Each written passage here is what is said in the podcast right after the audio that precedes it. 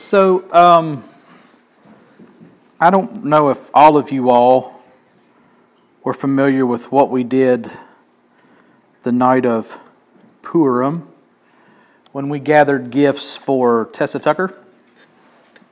Um, if you don't know, we gathered some stuff to send to Tessa Tucker, who is in Cincinnati up at Cincinnati Children's Hospital. And she is waiting for a heart transplant. And she's nine years old. And uh, Amanda posted pictures this past week on the Facebook site. If you have not seen those pictures, you really need to see those pictures um, because it shows her opening this box of stuff that we sent her, and it's pretty cool. She's pretty happy to get this stuff and it's beautiful and it's wonderful. And I want to say thank you all to uh, for that. I haven't heard from Brian Safehouse. I did talk to Steve Ofield, who works there, but we haven't talked about that specifically and what we donated there. But again, those are good things. They're beautiful things, wonderful things, and we get to share in the joy of distributing joy. But on the flip side of that, you think about Brian Safehouse, and you're talking about men who are or have been addicted to drugs. And they're in a 12 month in house program to help deliver them from drug addiction. Drug addiction is not a joyous thing, drug addiction is not a happy thing. And when you think about a little nine year old girl sitting in a hospital waiting for a new heart, that's not a happy thing. It's sad. I can't imagine I mean, we were at Cincinnati Children's with Lily when she was going through her stuff, and she was about, well, about nine, right? And let me tell you what, you want to be sad, go to Cincinnati Children's Hospital. You're like, you're bumming me out, Jason. Well, good, because today we're talking about sadness. And I know for some of you, all that sounds kind of ominous for different reasons. Some of you deal with sadness on a daily basis. Some of you live with sadness in the form of depression, in the form of that black pitch feeling that follows you around, that cloud that hovers over you. Some of you maybe don't deal with sadness. I've told this story before, but I've got two very beautiful, godly parents who gave us a wonderful life growing up, but something that we didn't do in our home was sad. If you were going to be sad, don't be sad. And that worked fine until I was nine years old, oddly enough. And I sat in a movie theater and watched E.T. Yeah, yeah. And I point back to this a lot, especially when I'm talking in therapy with people. And I remember, you know, if you were going to be sad at the house, the word was, well, don't be sad. And that's because my parents didn't want us to be sad, because sad's hard, right? Well, I'm sitting there watching ET, and I don't want to ruin anything for anybody, but it's real sad. And here I am sitting beside my dad, who was not a harsh man. He would not have berated me. My dad would have just said, Don't be sad. But I'm very sad. And I'm, I'm almost, and I'm overstating this a little, I felt like I was hemorrhaging inside. I was so sad. It's true. I'm, I'm, I'm, it felt awful because this sadness that was so palpable and so real it was in me, and I felt wrong for feeling sad. I felt like I was bad because I was sad, but what I was watching, what I was seeing, was obviously sad. And I didn't know what to do with it. And I think we struggle, especially as Christians, for whatever reason with what it looks like to be sad. And let me just say up front sad is not bad, sad is not wrong, sad is true. And Paul exhorts us in Philippians 4 to think upon those things that are true, right? Our brother went to heaven last night. And that's not sad because he's in heaven and he's experiencing true communion. But it's sad for us, right? It's sad for Linda and Jody and their family. And I think we've got to learn a theology of sadness, of what it means to be sad. And we're going to see it today. We're going to see it in Ezra. And I think we're going to see where sadness should lead us, what sadness should look like, and why we should be sad sometimes. So, this is not a feel good sermon, but it's right. It's good. It's not bad. So, with that being said, we're going to read the end of Ezra 8 to see where we were last week. That'll be our public reading, and then we'll work through Ezra chapter 9 today. So, if you would stand as we engage the very words of the Holy God who has revealed himself to us through these scriptures. We'll be reading Ezra 8 from 31 till the end of the chapter. The very words of God. Then we departed from the river Ahava on the twelfth day of the first month to go to Jerusalem. The hand of our God was on us, and he delivered us from the hand of the enemy and from ambushes by the way. We came to Jerusalem, and there we remained three days. On the fourth day, within the house of our God, the silver and the gold and the vessels were weighed into the hands of Meremoth the priest, son of Uriah, and with him was Eleazar, the son of Phinehas. And with them were the Levites, Jozabad, the son of Jeshua, and Noadiah, the son of Binnui. The whole was counted and weighed, and the weight of everything was recorded. At that time, those who had come from captivity, the returned exiles, offered burnt offerings to the God of Israel, twelve bulls from all, for all Israel, ninety six rams, seventy seven lambs, and as a sin offering, twelve male goats. All this was a burnt offering to the Lord. They also delivered the king's commissions to the king's satraps and to the governors of the province beyond the river, and they aided the people and the house of God. Let me pray. God, as we approach your word, may we not forget to tremble. May we not forget that this is holy. Not me, not my words, God, but you and your words. And may we understand that your Holy Spirit communicates these truths to our hearts so that we might go out and live them out in a way that brings you glory. God, help us to know what it means to be sad for the glory of God. We need your help and we ask for it now, expecting it in Jesus' name. Amen. You may be seated. So, some of you guys may not have been with us on this complete journey, and Jordan asked me this morning, he said, I'm a little confused. He said, Did I miss something? Did y'all skip some chapters?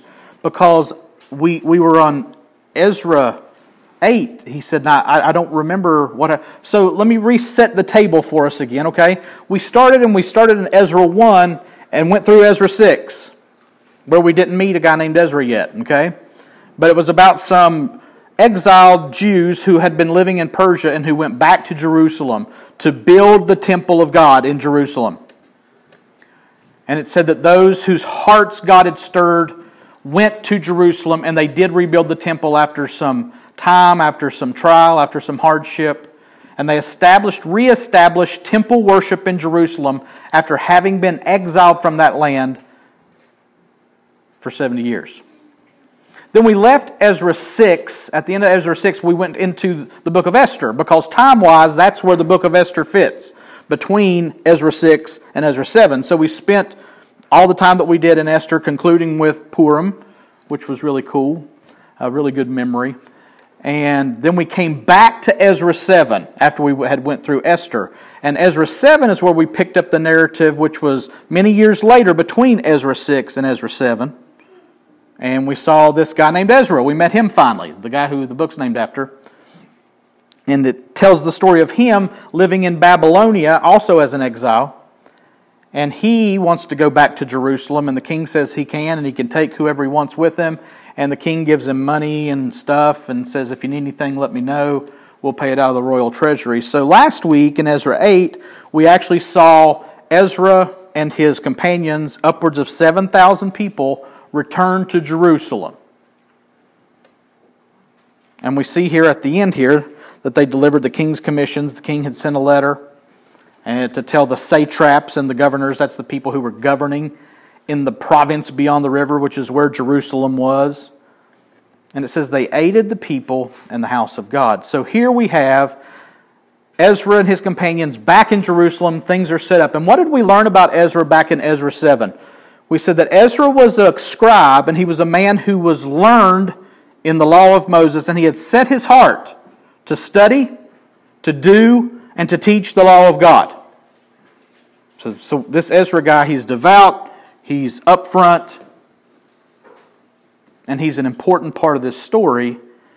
And last week, him and his friends make it back. Now, we start into chapter 9, and we will, by the grace of God, finish chapter 9 today. And we'll go through it kind of a verse at a time until we get to the last 10 verses, I think, 10, 11 verses. And then we'll read them all together. So here's chapter 9, verse 1. After these things had been done, the officials approached me and said, The people of Israel and the priests and the Levites have not separated themselves from the peoples of the lands with their abominations from the Canaanites, the Hittites, the Perizzites, the Jebusites, the Ammonites, the Moabites, the Egyptians, and the Amorites. So, as has been the case most of the time, this phrase, after these things, is a little deceiving. Okay, so it's not just like they showed up, hung out for three days, and then on the fourth day is after these things. That's not what's going on here. If we fast forward a little bit into chapter 10, which we won't have it up here, we'll see it next week, but we see after these things, people began to assemble. These things that we see in chapter 9, after these things, people began to assemble, and it gives a very specific date in chapter 10. It says, Then all the men of Judah and Benjamin assembled at Jerusalem within the three days, three days between what we're reading here in chapter 9, verse 1, and three days hence after that. It was the ninth month on the 20th day of the month. And all the people sat in the open square. So, if we look into chapter 10, three days later is the 20th day of the ninth month. Now, we got to do a little math here. We left these people at the end of chapter 8 in the fifth month. Okay, so 9 minus 5, anybody? If I've got nine and I take away five, how many have I got? You guys are really good at math. You're right, it's four. So four months have passed between the end of chapter 8 and the beginning of chapter 9. And just, just so you know that, that four months have gone by. Now, what do you figure was going on in these four months? What do you think Ezra had been doing for these past four months? We don't have specifics mentioned. We've just got after these things. But we know that Ezra was a scribe, skilled in the law of Moses, and he had set in his heart to study, to do, and to teach the law of God in Jerusalem. So, what do you think Ezra was doing in these four months? I'm supposing he was studying, doing, and teaching the law of God in Jerusalem. Okay? That's what we've got to go by. Um, I'm sure that his four months consisted of studying, doing, and teaching the Word of God. And after four months of his ministry, after having taught God's people God's law, the officials, which means the community leaders, probably both political and religious, approached Ezra and they conveyed some bad news. They tell Ezra that the people, the priests, and the Levites, three very distinct factions there, have not separated themselves from the peoples of the lands with their abominations. Now, that needs a little clarification too, I think. What's it mean? It means a lot. And to get an idea, we have to go back in time before the people of God possessed the promised land the first time. When Moses was leading them through the desert, they left Egypt. This was long, long time ago, okay? You remember the Exodus story and the first Passover and all that. So then the Israelites leave, the Hebrews at that time, leave Egypt and they wander through the desert for 40 years, right? Right before they're getting ready to enter to the land in Deuteronomy, we're going to see what some of these abominations are that the people are practicing with the Canaanites, Hittites, Perizzites, Jebusites, Ammonites, Moabites, Egyptians, and Amorites, okay? Deuteronomy 12, 29 through 31, God was very specific in some things for his people as they went into the promised land. He said, When the Lord your God cuts off before you the nations whom you go in to dispossess, and you dispossess them and dwell in their land, take care that you be not ensnared to follow them after they have been destroyed before you, and that you do not inquire about their gods, saying, How did these nations serve their gods? that I also may do the same. You shall not worship the Lord your God in that way. For every abominable thing that the Lord hates, they have done for their gods. For they even burn their sons and their daughters in the fire to their gods. So, God had told them, plain and simple, don't worship like the people worship whose land you are taking. He tells them to wipe them out. And don't let any memory of them remain, and don't inquire about how they worshiped. Why would God say that? Because He doesn't want them worshiping other gods. There's only one God, and God demanded all of their worship. So don't worship their gods. Don't ask about how they worshiped. Makes sense, right? That's not all. Let me take another step back in Deuteronomy. Go to Deuteronomy 7, verses 1 through 6. Listen, this is what God says. When the Lord your God brings you into the land that you are entering to take possession of it, and clears away many nations before you, oh, looky here the Hittites, the Girgashites, the Amorites, the Canaanites, the Perizzites, the Hivites, and the Jebusites, seven nations more numerous and mightier than you. And when the Lord your God gives them over to you and you defeat them, then you must devote them to complete destruction. You shall make no covenant with them and show no mercy to them. You shall not intermarry with them. Note that giving your daughters to their sons or taking their daughters for your sons, for they would turn away your sons from following me to serve other gods. Then the anger of the Lord would be kindled against you, and he would destroy you quickly.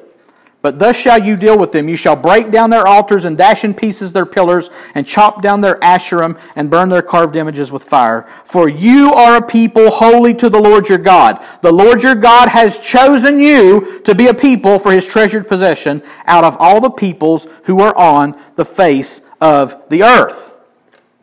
So this is a little more specific, right? Here it's not just about not worshiping their gods, but also not making covenants with them, not intermarrying with them, breaking down their altars, dashing their pillars, chopping down their asherim, which were phallic worship poles, by the way. That's, we'll leave that there. And burning their carved images with fire. It wasn't just don't do what they do, but more like remove any vestige of the pagan culture and don't propagate their line by marrying them or giving your sons and daughters to intermarry with them. It's calling for radical action, not only to prevent false worship, but also destruction of all things having to do with false worship. So that's when the Hebrews were initially conquering the promised land, a long time before Ezra, okay? So, the question that I have for us this morning, especially pertaining to Esther, does what God said to the Hebrews going into the promised land for the first time, does this apply to these exiles coming back to this land from the land of their sojourn after they had been conquered? Is it still valid? And the answer is yes and no. Listen, God was not sending them back to Jerusalem to reconquer the land. This was not a military campaign that Ezra and his friends were on. But the strict prohibitions against any threat of religious intermingling are still in place. So he's not saying wipe all these people out, but he is saying clearly don't intermingle with them religiously. Don't give your sons and daughters to intermarry with them. And we kind of get that, we understand that, but here, if you'll remember, it had become pretty cool pretty socially advantageous to be a Jew in the Persian Empire at this time. Remember that? A Jew named Esther, who had reigned through a time when the second in command in the Persian Empire was a guy named Mordecai, who happened to be her cousin slash adoptive father, who was a Jew. And we saw that people recognized this in Esther's time and made radical changes in their lives to become Jewish in life and practice. And that's good, right? That's what we want. We want people coming to worship the one true God. Well, yes and no again. Yes, in that people wanted to know the God of the Jews. That's great. But no, in that if these Jews weren't zealous to protect their purity of worship, things were bound to get a bit mixed up. These outsiders would surely bring some justification of why they weren't exactly to the letter of the Jewish law. And it was this mindset that God was warning the Hebrews way back in Deuteronomy about. if you allow them to remain and you get comfortable with them and their ways, it will become a snare to you. Note that, church, in our culture today as well. Don't get comfortable with the culture. Don't get accepting of the culture's ways. Right is right, wrong is wrong, holy is holy, sin is sin.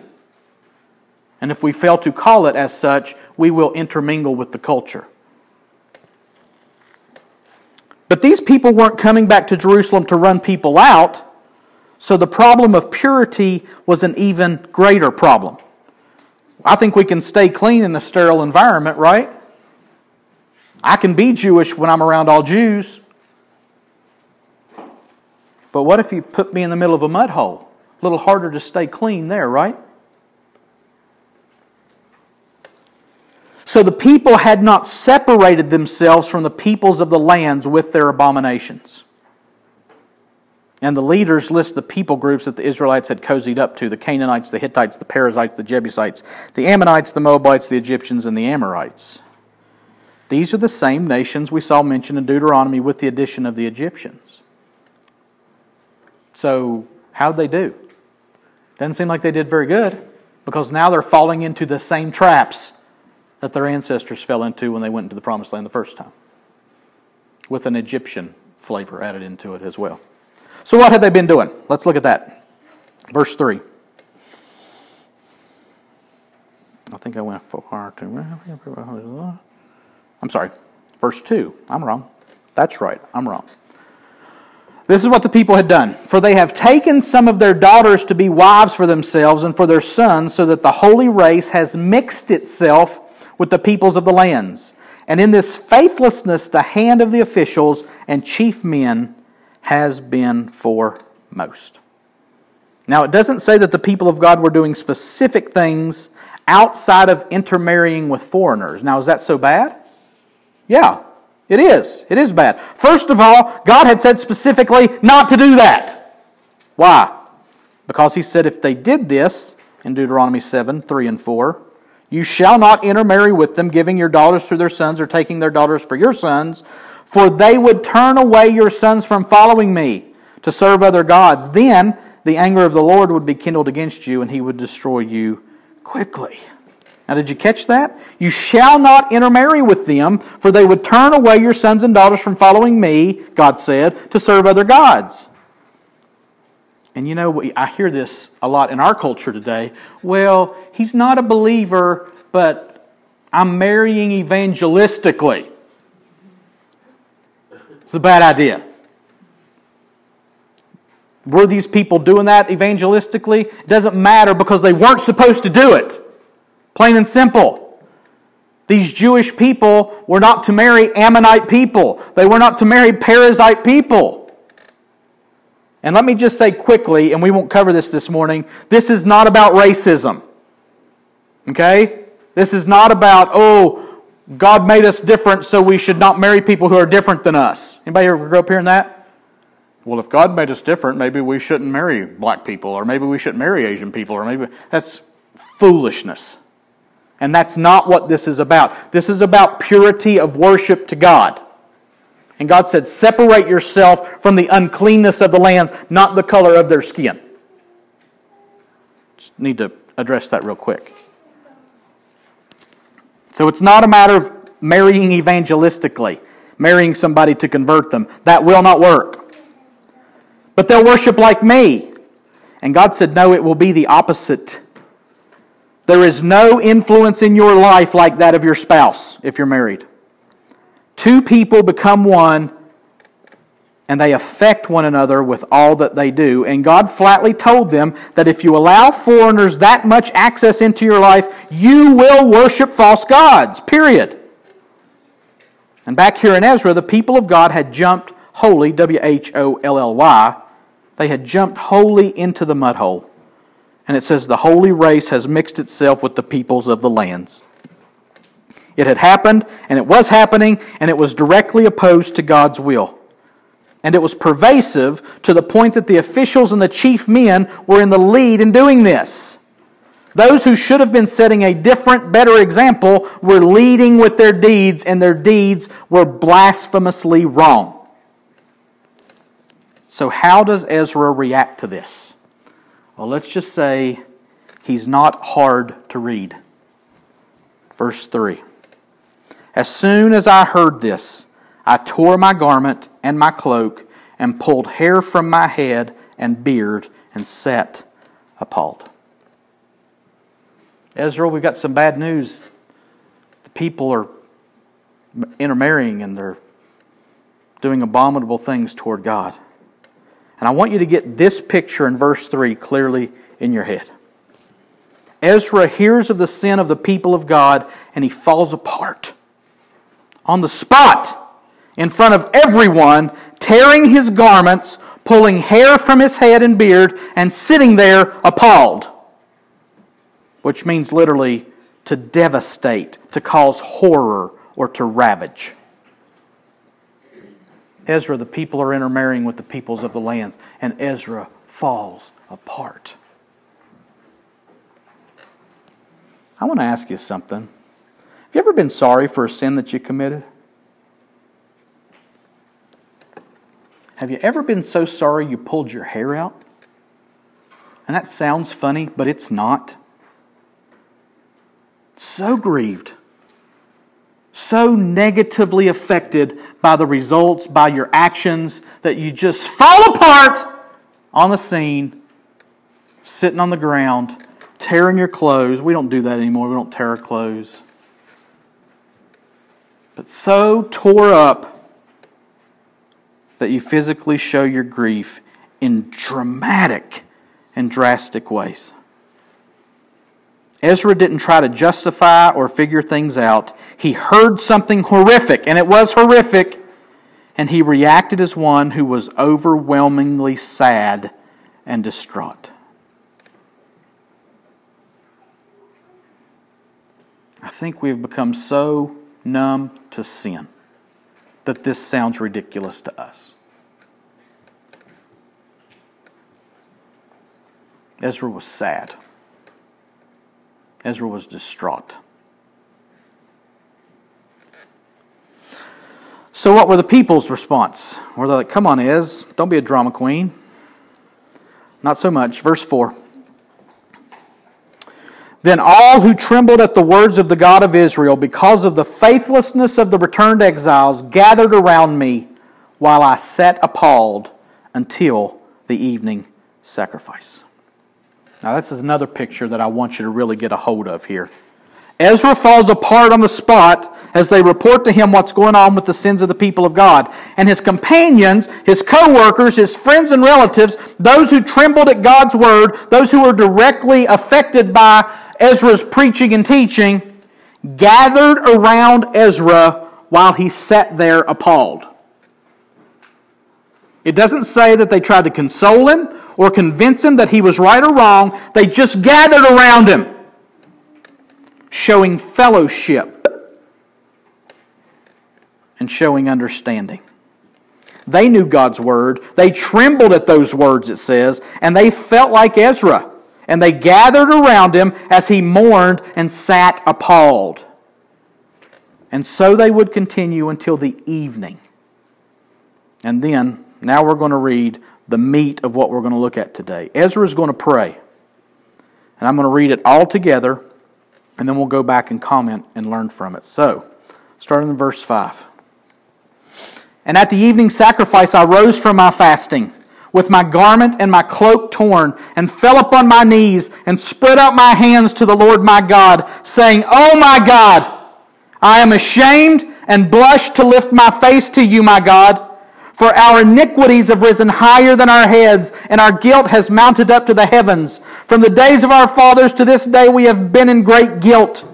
And for our iniquities, we, our kings and our priests, have been given into the hand of the kings of the lands, to the sword, to captivity, to plundering, and to utter shame as it is today.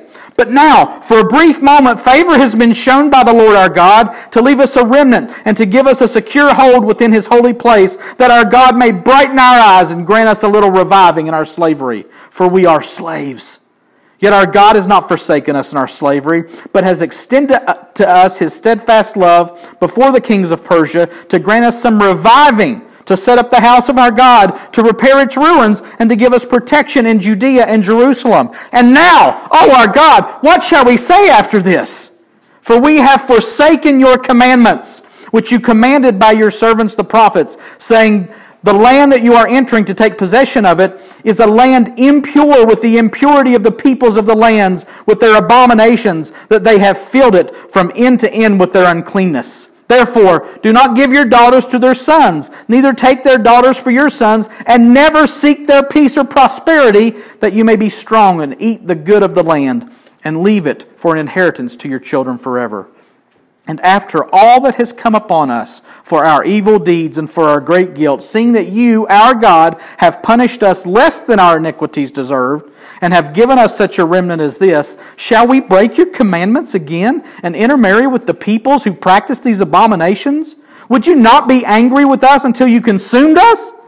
So that there should be no remnant, nor any to escape. O Lord, the God of Israel, you are just for we are left a remnant that has escaped as it is today. Behold, we are before you in our guilt, for none can stand before you because of this.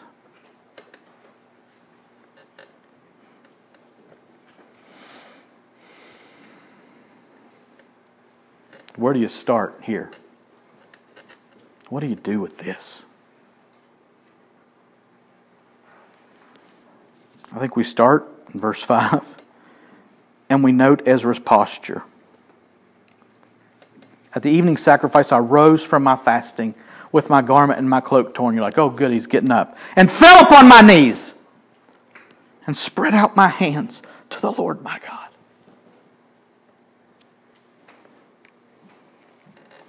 Ezra got up from his seated mourning, and I'm sure his friends were like, okay, let's, let's, let's gather ourselves. And he falls to his knees.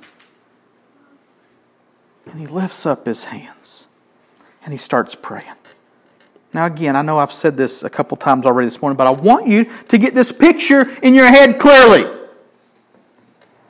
This highly revered man of God has already humbled himself before the eyes of man. But now he does so toward his God on his knees, lifting up empty hands to the one who knows the depths of the depravity that he lives in the midst of.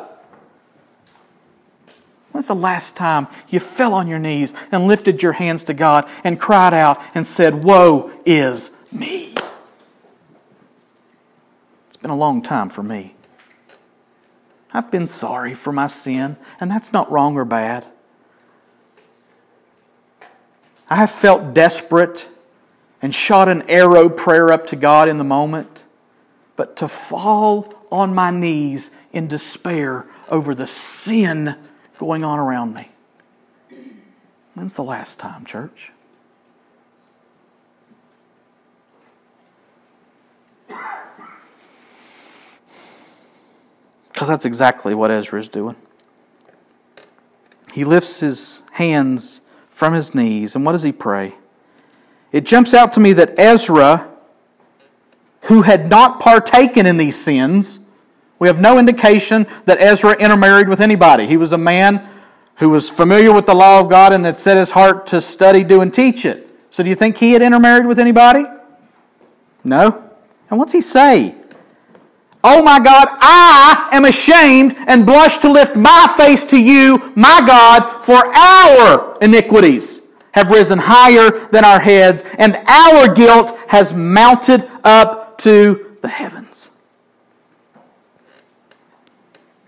He approaches God as his God and says he is ashamed and blush to lift his face to his God. And again, why though? For our iniquities have risen higher than our heads, and our guilt has mounted up to the heavens. But look at this wording. He's ashamed to approach God for our iniquities and our guilt. But he hasn't done it. He, he hasn't done these things. The people had not separated themselves and were intermarrying with the people of the land.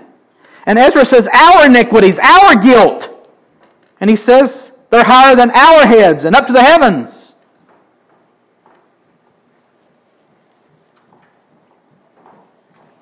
And we know what's going on at that time, but Ezra doesn't just focus on that time. Verse 7 From the days of our fathers to this day, we have been in great guilt. And for our iniquities, we, our kings and our priests, have been given into the hand of the kings of the lands, to the sword, to captivity, to plundering, and to utter shame, as it is today. Ezra goes back to his ancestors and their sins.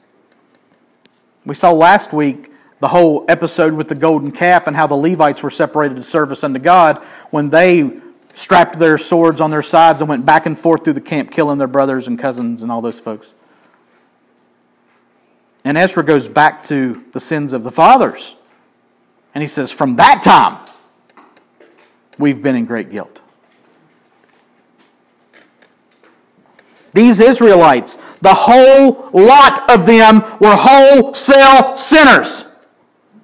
These people of God, chosen and favored by grace by their Creator, were depraved. And Ezra knew it. And these recent sins were, unfortunately, not any different from those of the past. They are what they were. And that depresses Ezra. He would hope that they were more faithful than they were. He recounts their history, speaking of their fathers and their ancestors, and how their sins led to them being taken off by kings and armies, and their punishment was just. And what they had done and the punishment that had resulted had them where they were today, in the midst of such a punishment as servants of the king of Persia. Yeah, they were free and they were in Jerusalem, but they weren't free. They were servants of the king of Persia. They weren't sovereign. But even in the midst of all this, Ezra recognizes that in this present time, in his day, God had granted them favor in letting them be in the Holy Land with a temple to worship God in, with priests and blessings from the king. He says that in verses 8 and 9. But now, for a brief moment, favor has been shown by the Lord our God to leave us a remnant and to give us a secure hold within this holy place, his holy place, that our God may brighten our eyes and grant us a little reviving in our slavery. For we are slaves. Yet, our God has not forsaken us in our slavery, but has extended us his steadfast love before the kings of Persia to grant us some reviving, to set up the house of our God, to repair its ruins, and to give us protection in Judea and Jerusalem.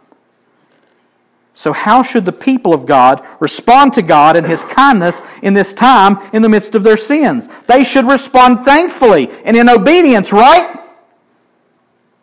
Be careful, because I'm coming for you. How should we respond to the grace of God in the midst of our sins? Thankfully and in obedience, right? But that's not what happened.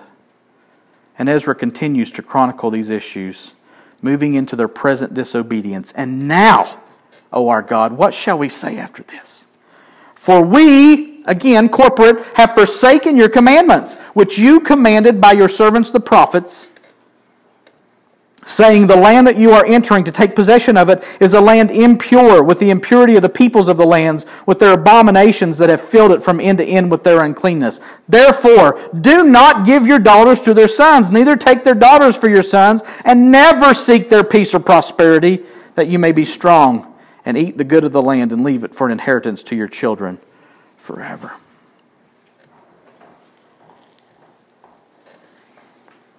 And after all that has come upon us for our evil deeds and for our great guilt, seeing that you, our God, have punished us less than our iniquities deserved, and have given us such a remnant as this, shall we break your commandments again and intermarry with the peoples who practice these abominations? Would you not be angry with us until you consumed us, so that there should be no remnant or any to escape? O Lord, the God of Israel, you are just we are left a remnant that has escaped as it is today. Behold, we are before you in our guilt, for none can stand before you because of this. Here, Ezra chronicles what has been conveyed to him and continues to say, We and our. And in verses 13 and 14, Ezra says that after God punished them less than they deserved for their sins in the past, have they not done the very same things that they were punished for in the past? And yes, they have. And shouldn't God just wipe them out and not leave them a remnant? Yes, He should. But He doesn't. And in verse 15, Ezra confesses that God is just and that the Israelites, all of them, are before the holy God in our guilt. and says none can stand before God because of this. And it's true. It's tragically, sadly, accurately true. Now the question is how does how do the people respond to this? Well, that's next time. Not next week. Gabe and Becky will be here next week. How will the people respond? We'll see in two weeks. But for now, we move on to application. I've got two separate sections of application this morning. The first thing I want to do is just look at some suggestions for prayer in this text. And that's going to be its own little entity, and then we'll have three application points after that. But first, I just want to look, just point out a couple things here. This prayer of Ezra's in Ezra 9 is not a model prayer for everyday praying. Okay? It doesn't match up with the prayer Jesus told his disciples to pray that we call the Lord's Prayer. So I'm not suggesting that Ezra's prayer here should serve as a suggestion for beginning a regular prayer routine. I don't think we should fall on our knees and lift our hands every day to God and go, Woe is us! I'm so guilty. We're so guilty. We're so bad. No. But it is an exemplary prayer if we're looking at how to approach God with the matter of sins. Not just my sins, that's enough. But something that I noticed just overtly here, and we mentioned it in, in the message, was that this is corporate in nature. This is not, again, Ezra didn't do these things. And he's confessing our sins and our guilt. Not me. And he's not even pointing at them. He's not saying, oh, their guilt. He's not saying, I didn't do it, God, but they did, and it's really bad. There is a corporate nature to sin, people. Your sin affects everybody in this building. That should make you sad. And I'm not trying to tweak your emotions this morning, I'm not trying to make you sad. But if I'm approaching God with the issue of sins committed, yeah, I, I, should start with my own. Ezra doesn't do that here because we don't really see anything bad that Ezra does. But he is so affected by the corporate nature of sin. And it's very possessive in nature to him. These are the sins, our sins, that we have committed. And he doesn't make excuses.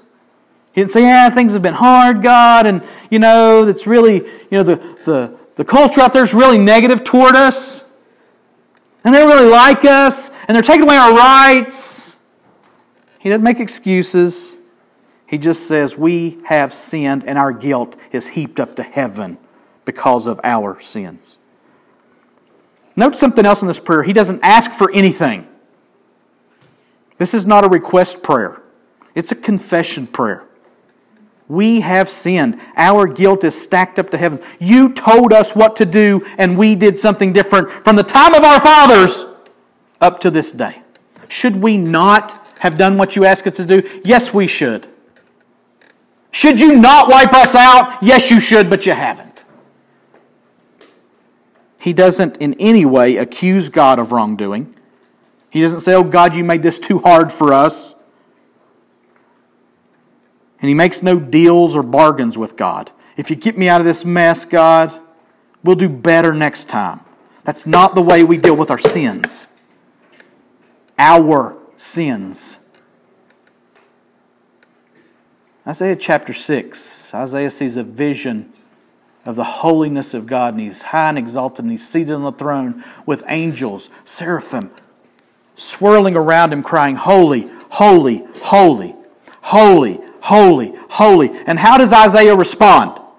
Woe is me, for I am a man of unclean lips, and I live among a people of unclean lips. For my eyes have seen the glory of the Lord of heaven, and I am undone. When we see the holiness of God, the excuses for my sin, the excuses for our sins fall away. There's no excuses for sin in the presence of God. So there's no bargaining, there's no requesting here. I am a sinner. We are sinners. Listen, church, I don't have to point far in our culture today to find sins to be sad about. Like, well, I'm not doing it. That's not the attitude that I see with Ezra here. This is a model for prayer that says, We are people of unclean lips. We are sinners, all of us. And we are sorry. And we are sad.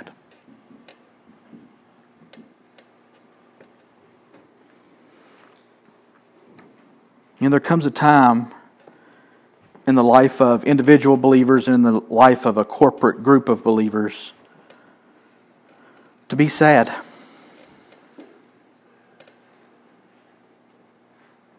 And I don't know that we do that well. I mentioned that at the beginning of the message.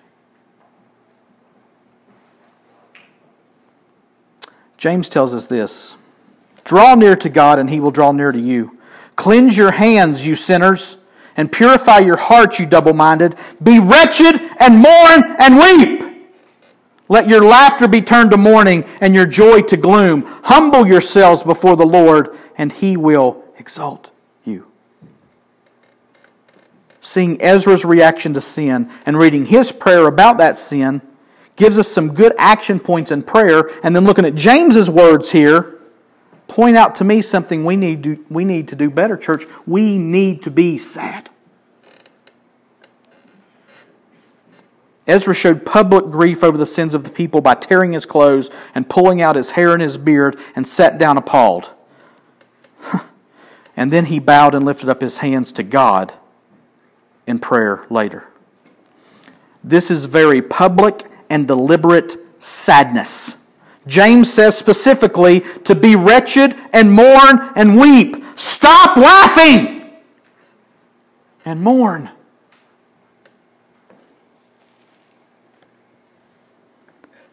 And weep.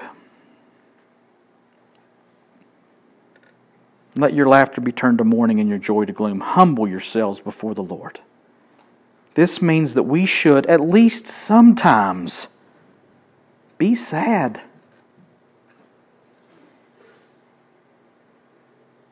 And from what we've seen in Ezra today, I see three things we should be sad about at times, and we'll be done.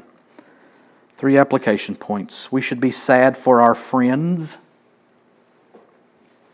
I'll be honest with you, I cheated a little on the second application point to make it rememberable. Okay? Rememberable? Did I say rememberable? It's okay to laugh. You don't have to be sad right now. I said rememberable, and that's stupid. Okay?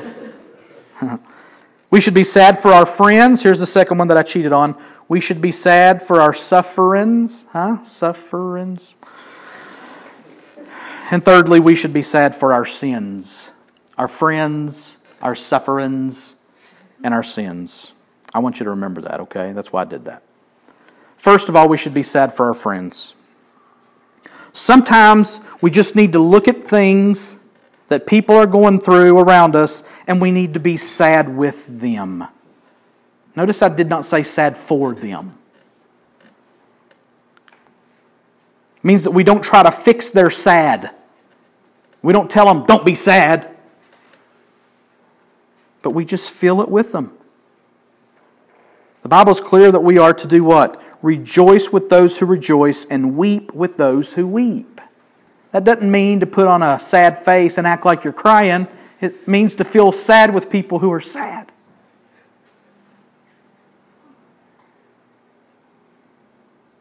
And this verse here in Romans 12 is just a few verses past 12.9. Anybody remember what 12.9 said? Let love be genuine. And we spent the rest of chapter 12 detailing a list of what it looks like for love to be genuine. And genuine love feels sad with people that are sad. We need to be sad for our friends. We need to be sad for the Buttrams right now. And listen, it's great. It's it's true, it's right to say Kim's in a better place. That's true, and we praise God for it. But I'm sad for Miss Linda. I'm sad for his kids. I'm sad for his brothers and sisters. I'm sad for his mom and dad. And we should be. It's right. It's good. I would say it's holy to be sad with them. Too often, we're uncomfortable when our friends are sad and we tell them, don't be sad, or we try to fix their problems, or we just avoid them altogether. But we should be like those around Ezra. Remember, they gathered around him while he sat appalled on the ground after hearing of the sins of the people? And there's the action point, there's the application. We need to gather around our sad friends and be sad with them. Job. If you're not familiar with Job, read it. Job just gets devastated by blatant attacks of Satan himself. Loses all of his kids, many of his possessions, and he's grieving in sackcloth and ashes, and he's got boils all over his body as he's afflicted. And his friends end up not being very nice. They end up giving terrible advice and, and saying that he had sinned, and that's what brought this on to him. But at the beginning, they were dead on when they first showed up. Job 2 11 through 13. Now, when Job's three friends heard of all this evil that had come upon him, they came each from his own place Eliphaz the Temanite, Bildad the Shuhite, and Zophar the Naamathite. They made an appointment together to come to show him sympathy and comfort him. And what did they do? And when they saw him from a distance, they did not recognize him. And they raised their voices and wept.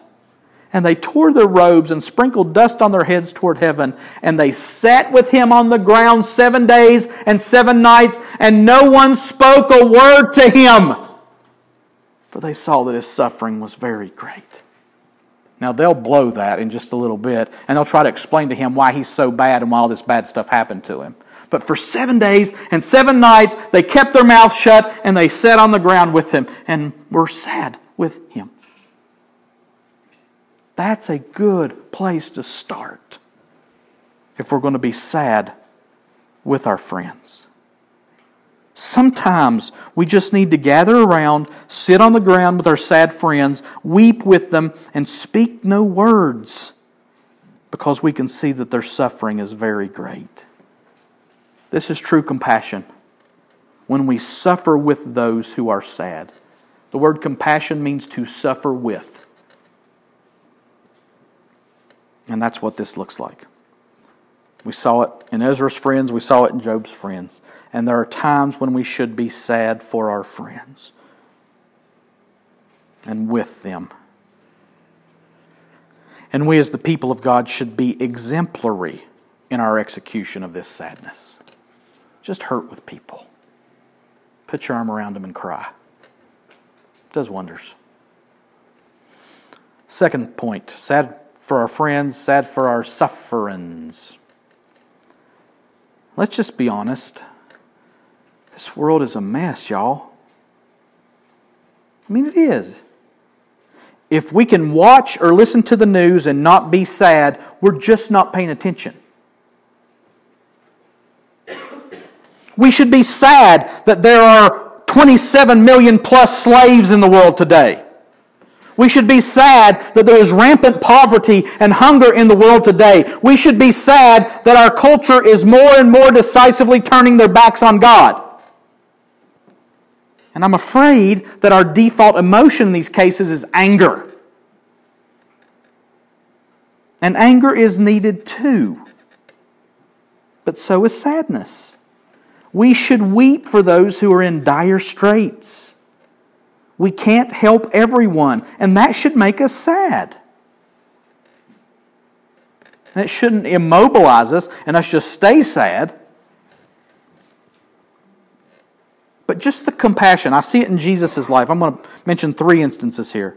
When he saw the crowds, this is Matthew 9, 36 through 38.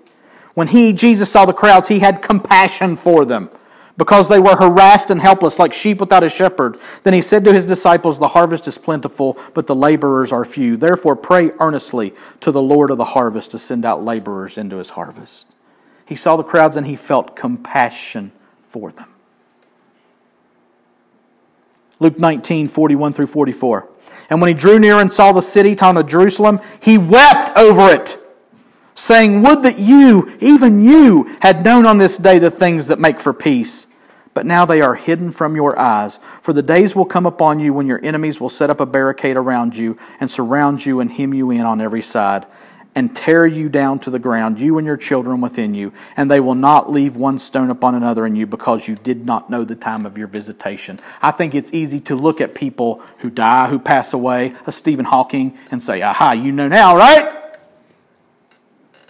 Jesus said, If you would have only known the day of your visitation, Jerusalem, you would have repented, but you didn't. And he wept. It's easy to shake our fist at bad people. They're suffering. And there are those who will suffer for eternity in hell because they didn't know the day of their visitation. And that moved Jesus to weep. And it should move us to weep as well. Suffering.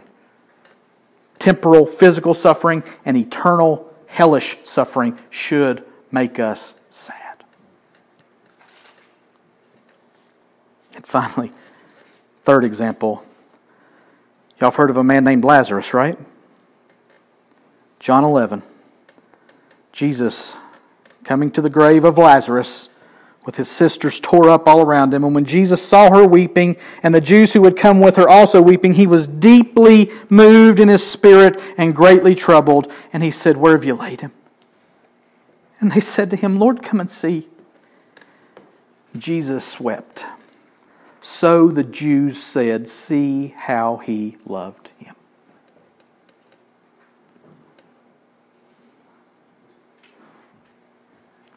Here, Jesus stands at the graveside of one of his most beloved friends and brothers. And what's he do? Chide people for crying? No. No. He weeps. And he weeps to the point that the Jews said, I can see how much this man loved this dead man because he's weeping. Now, was Jesus angry? Yeah. Go back to John 11. We spent some time there years ago. There was some anger in his weeping too, but he wept, and his weeping showed how much he loved Lazarus. And I think that we should share in the man of sorrows, sorrows. A man who is well acquainted with grief is how Isaiah describes Jesus. We should share in his sufferings in this way and be sad for the bad, the sufferings that are all around us. Because ultimately, these sufferings come back to what? Sin. And we should be sad for our sins. Let me finish quickly. We need to know the tragedy that sin is in our lives and in the lives of every human being on earth. No, we can't feel the full weight of that in our finite state, but we have to get a grip on the fact that sin should make us sad. We have to go all the way back to Eden to see this clearly for sure. We read the account of Adam and Eve and a snake and eating some fruit, and we kind of yawn. Too familiar, too desensitized to it all. But all the bad, all the hard, all the sorrow, all the suffering, all the death that we see today is a result of sin entering into the human race. And that's bad enough. But what we surely also cannot grasp is the grief that their sin, Adam and Eve's, and all sin since, ours and everybody else's, have caused to the heart of a holy God. In the account of Adam and Eve's sin in Genesis 3, we see God's grief and Eve's oversimplified, misinformed explanation of the catastrophe that had just occurred. Genesis 3:13. Then the Lord God said to the woman, "What is this that you have done?" And the woman said, The serpent deceived me, and I ate. now, I don't know what tone God had when He asked, What is this that you've done? But it sure seems like there's some grief in the question. And then Eve just passes blame to the serpent, seemingly making it no big deal. And so it has continued for 6,000 plus years on planet Earth. We choose sin, God grieves, and we explain it away as no big deal. But remember what James said? Be wretched and mourn and weep. Let your laughter be turned to mourning and your joy to gloom. We need to be sad for our sins, for God's sake and for our own. I do not believe that we will ever forsake a sin that we are not grieved over. Too often, our sin is no big deal, or it's somebody else's fault, or the culture made me do it, or the devil made me do it, or just something God will forgive me for anyway. And in cases like that, we will never move past that sin. We will remain ensnared by it. But if we will mourn and weep over that sin or those sins, then we can start to find freedom from them. And listen, freedom from sin is the goal. Not pacifying it, not excusing it, not getting used to it. Ezra was so sad about other people's sins that he wept and mourned and pulled out his hair and his beard. Have you ever been that sad about any sin in your whole life? Maybe we should be. Maybe then sin would be the real threat to us that it really is.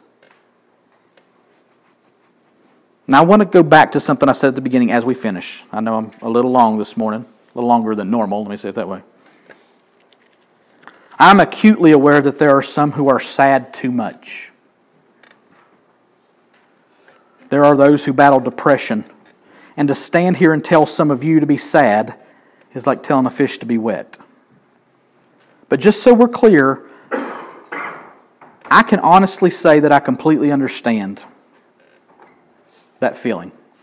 Been there, done that, see it every day in the counseling office. This message is not a way to show that you're not sad enough. Don't try harder to be sad and don't try to stay sad. What I'm talking about in this message is what the scripture calls a godly grief. Let me explain that. Paul wrote 1 Corinthians to correct some faulty patterns in the Corinthian church. Remember, he said, put one guy out to the point of death because he's not listening, he's not repenting. He took some stern stances and pointed out some hard truths to them. And then in 2 Corinthians, he addresses his doing so, and this is what he says For even if I made you grieve with my letter, I do not regret it, though I did regret it. For I see that that letter grieved you, though only for a while. As it is, I rejoice, not because you were grieved, but because you were grieved into repenting. For you felt a godly grief so that you suffered no loss through us. For godly grief produces a repentance that leads to salvation without regret, whereas worldly grief produces death. For see what earnestness this godly grief has produced in you, but also what eagerness to clear yourselves, what indignation, what fear, what longing, what zeal, what punishment. At every point you have proved yourselves innocent in the matter. So, although I wrote to you, it was not for the sake of the one who did the wrong, nor for the sake of the one who suffered the wrong, but in order that your earnestness for us might be revealed to you in the sight of God. Therefore, we are comforted. Paul says that he was glad that they grieved to a point of repentance. And that is exactly what we're talking about this morning. Godly grief, sorrow over sin, and sorrow for the plights of those harassed by it produces a repentance that leads to salvation without regret whereas worldly grief produces death. May we be those who grieve our sins and the sins and troubles of others to the point of repentance and hope. And that's the point of this grief. That's how we know that we have moved through this sadness. It produces repentance. And we are to move through sadness. We're not supposed to be sad all the time. And we know that we've moved through it when we have repented and changed our minds, not just about our sins, but the sins of the world around us. And we'll see what that looks like in Ezra 10. So we won't elaborate on it here, and it's 10 after 12, so. But suffice it to say, we don't get sad to be sad, and we don't stay sad. We move through it to repentance and onto better things, onto holiness, onto joy that comes from repentance and holiness. So it's not sadness for sadness' sake, and it's not spiritual depression. It's genuine grief that produces a repentance that leads to salvation without regret, whereas worldly grief produces death. We are those who grieve toward life. We have joined the long defeat, That's what Tolkien called it. In this world, you will have trouble. But take heart because Jesus has overcome the world. May we be those who grieve with hope for our sins, for our friends, and for our sufferings. Let's pray.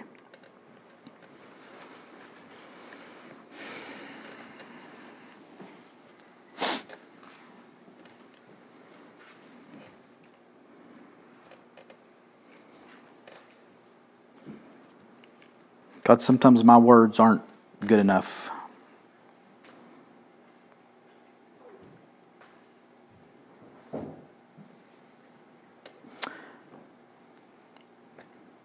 My God, I am ashamed and blush to lift my face to you. For our iniquities have risen higher than our heads, and our guilt has mounted up to the heavens.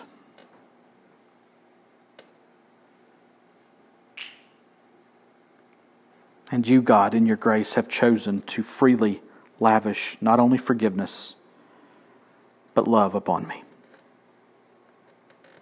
upon us.